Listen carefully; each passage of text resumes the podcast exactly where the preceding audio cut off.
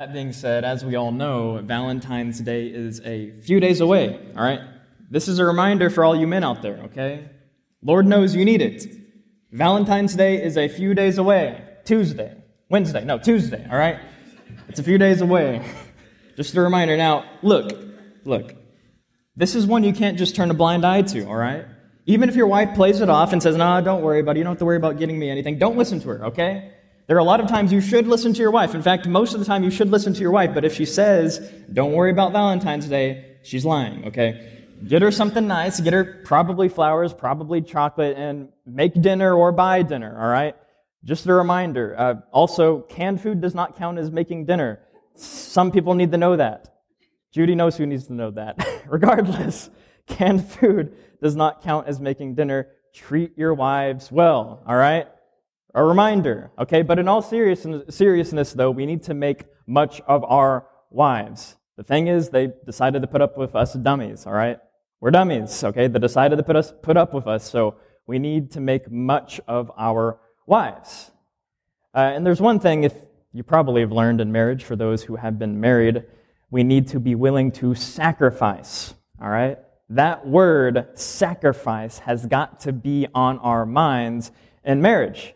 And the thing is, it's a mutual sacrifice, husband and wife sacrificing for each other.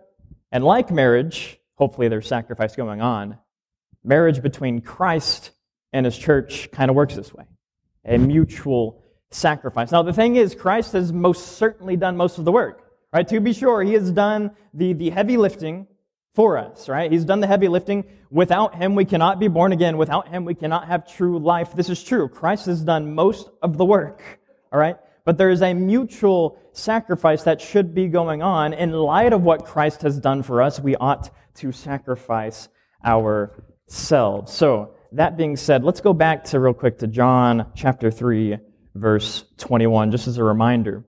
The text says, But whoever does what is true, in other words, whoever practices faithfulness, comes to the light, so that it may be clearly seen that his works have been carried out in or by God.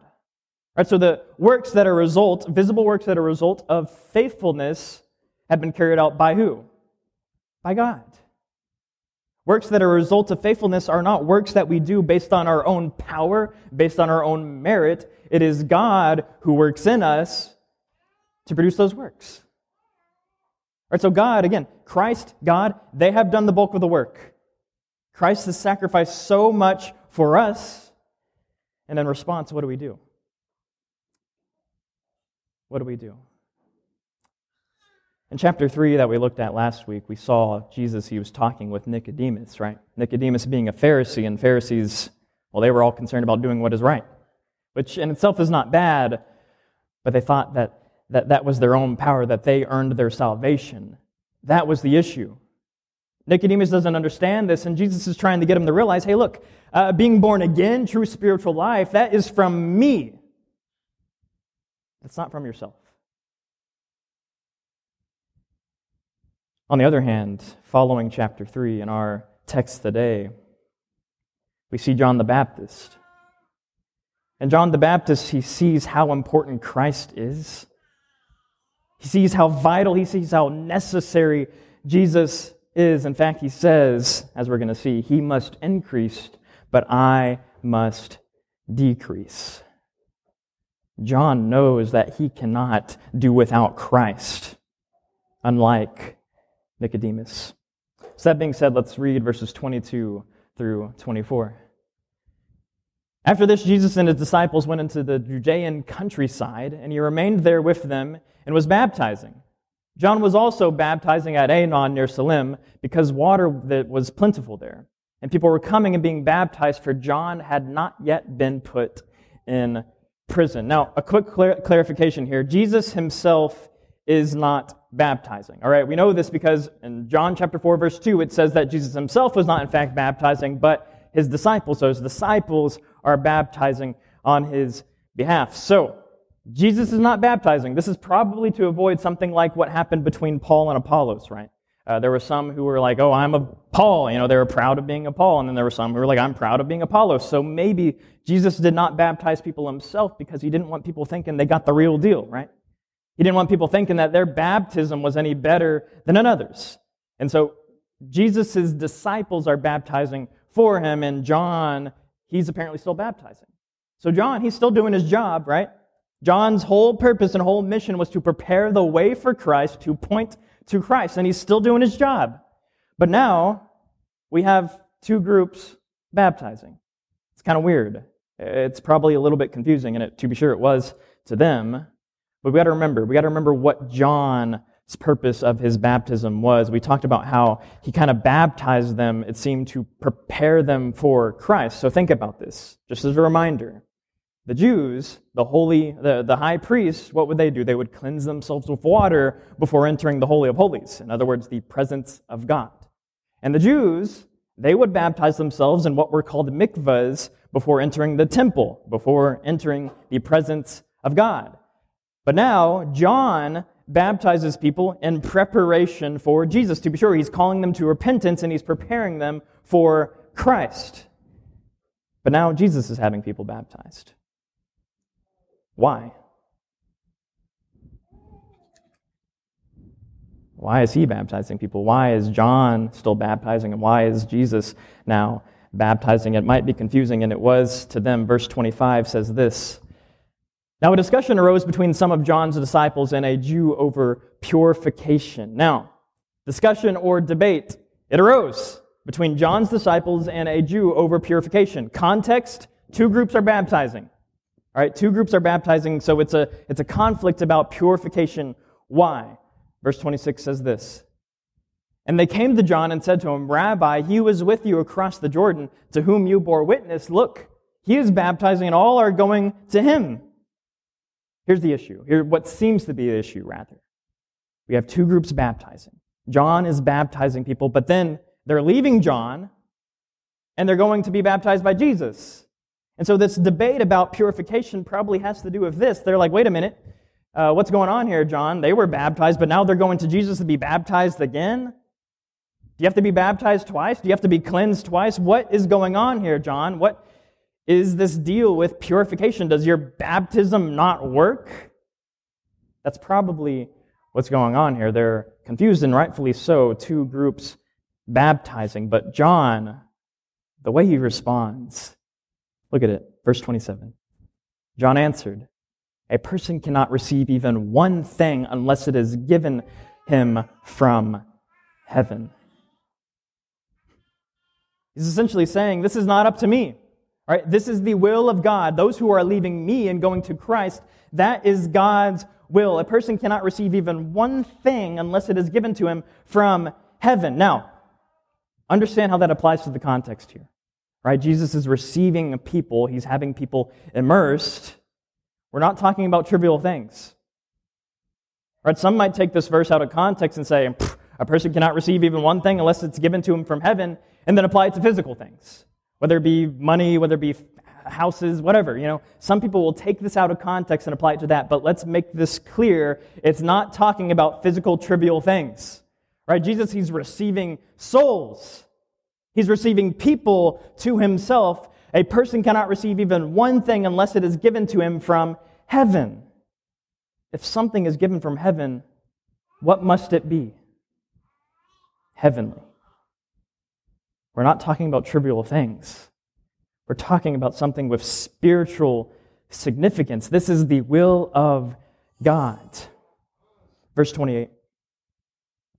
You yourselves bear witness, just as John saying, you yourselves bear me witness that I said, I am not the Christ, but I have been sent before him.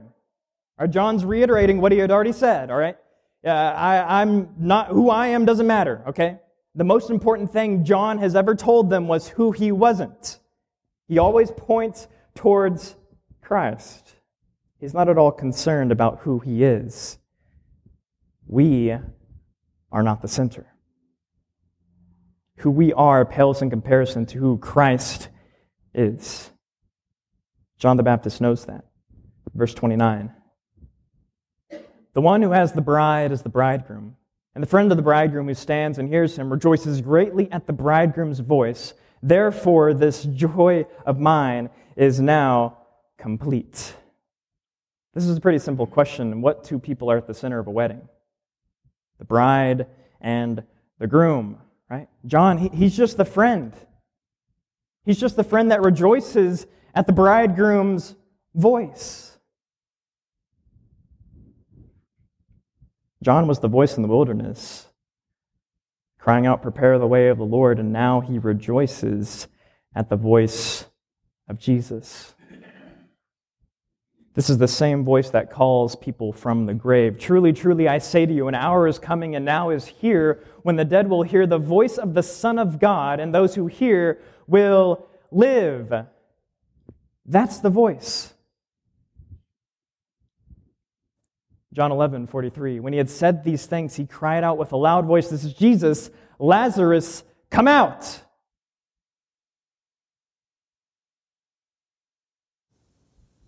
This is the voice to which John's voice recedes. Because Jesus' voice is the most important voice you could ever hear.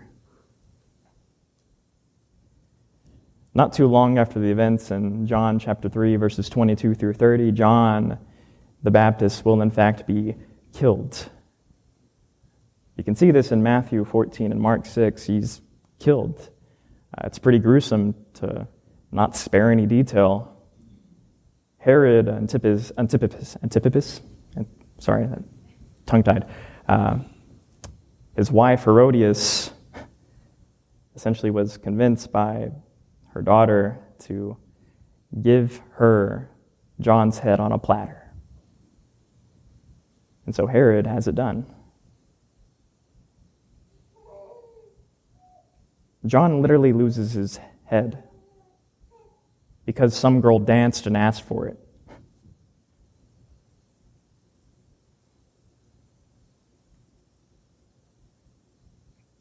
The life he lived, so centered on Christ. Christ was the only person he was concerned about. Was worth it to the point of losing his head. Not just dying, but being degraded, being treated as just something.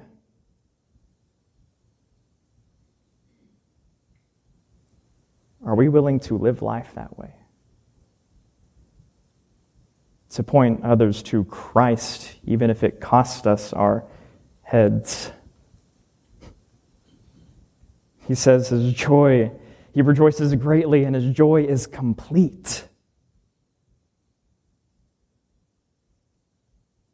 How many people do you know would say that right before they're just going to?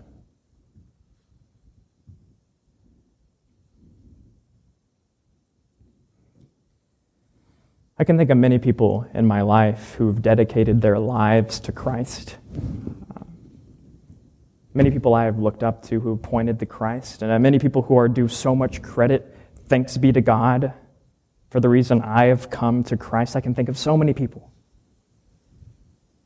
And that's how it begins. We see people like John who are so willing to just point to Christ, not even be concerned about themselves because their selves don't matter. They just point to Christ. And we come to him. But then in response, to others pointing, do we point? When it comes to Jesus, do we really see how much he's worth? Do we really see as John sees how much Jesus is worth?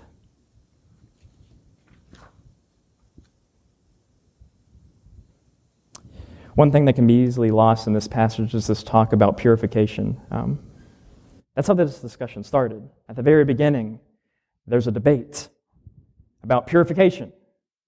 And then John, for some odd reason, goes on rambling about a bride and a bridegroom. Why?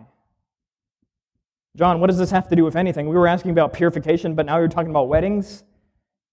What gives? Take a look at Revelation. Revelation 21 9. Then came one of the seven angels who had the seven bowls full of the seven last plagues and spoke to me, saying, Come, I will show you the bride, the wife of the Lamb. Now, just to provide a little context, the, the text just got done talking about the new heaven and the new earth, right? Uh, the, the place where we will dwell with God in His full presence with no suffering. He'll wipe away tears. That glorious picture that's painted in Revelation 21. It's then followed by, Come see the bride, the wife of the Lamb. Just to clarify some things, the bride is the church, the Lamb is Jesus. I think we already kind of get that idea here, but why is Jesus so often compared to as a lamb? Think about this, right? The, the, Jews would use spotless lambs to sacrifice and atone for sins. So Jesus, as the lamb, is the husband of the bride. He's the sacrificial lamb that cleanses the bride. So maybe John is not wrong. I think there's a reason he talks about bride and the bridegroom when talking about purification. It is because Jesus, as our husband, as our lamb, as our groom, sacrificed himself so that the bride, us, may be cleansed. This imagery about husband and wife is also used in Ephesians chapter 5.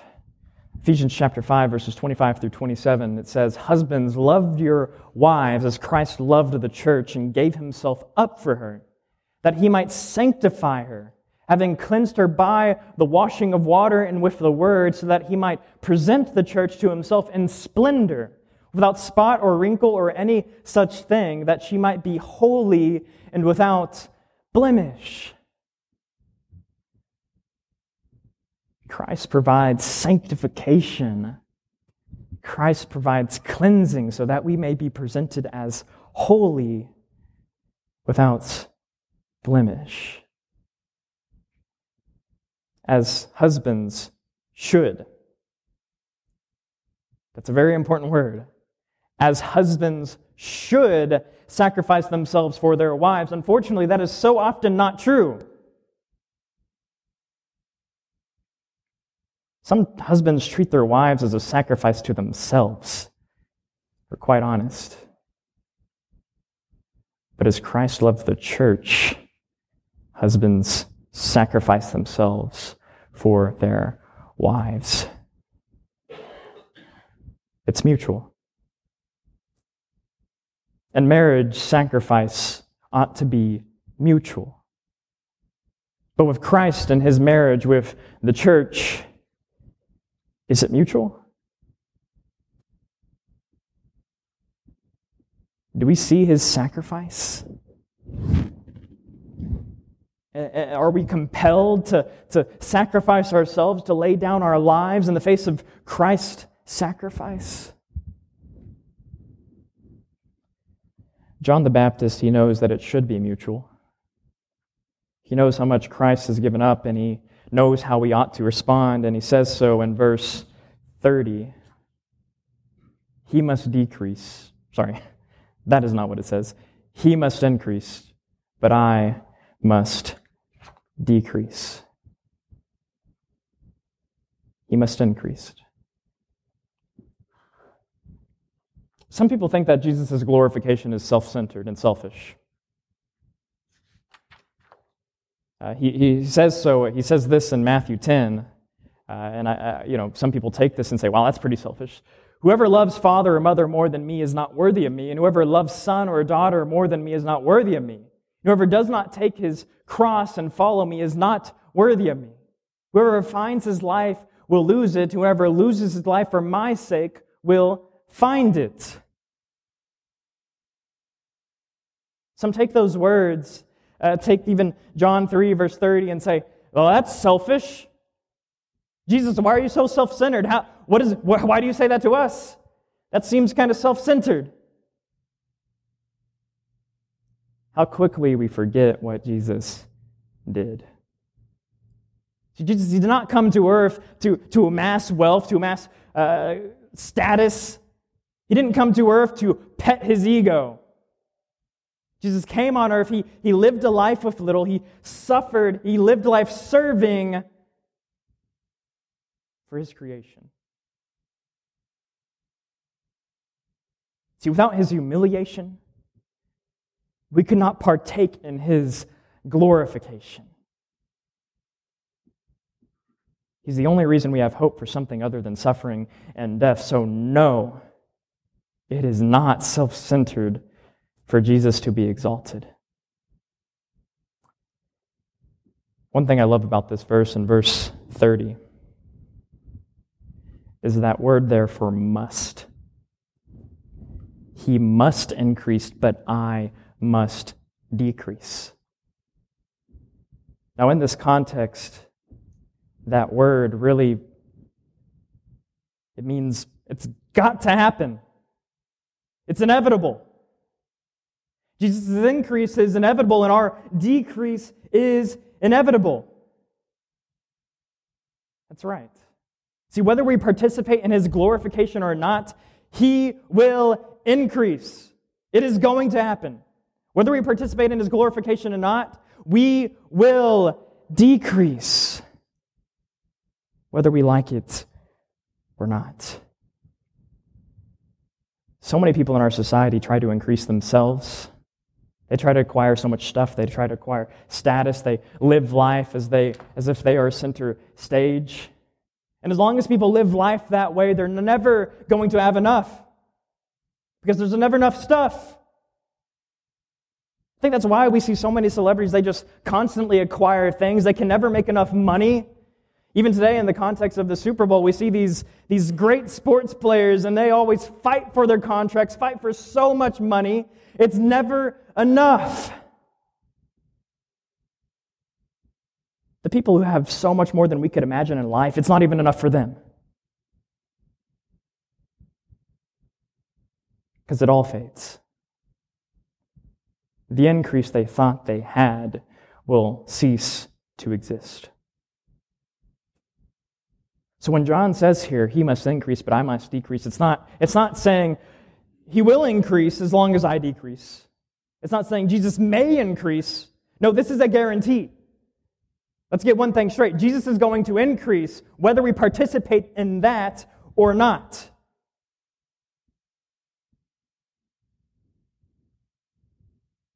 And John sees that. And there's nothing that gives John more joy than seeing Jesus increase and him decrease. He recedes into nothing as Jesus becomes everything.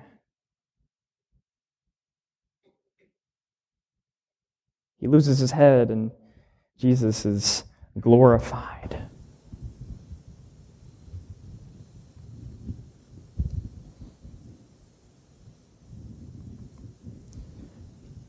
We got to ask ourselves are we going to see that?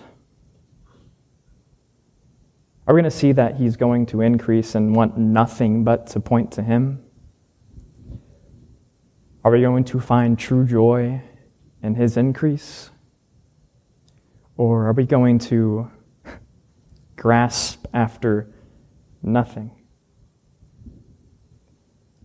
He will inevitably increase, and we will inevitably decrease. So, like John, make the most of Jesus.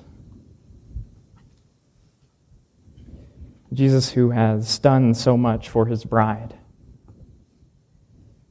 So, we're we going to respond? with mutual sacrifice. You can as we stand and sing.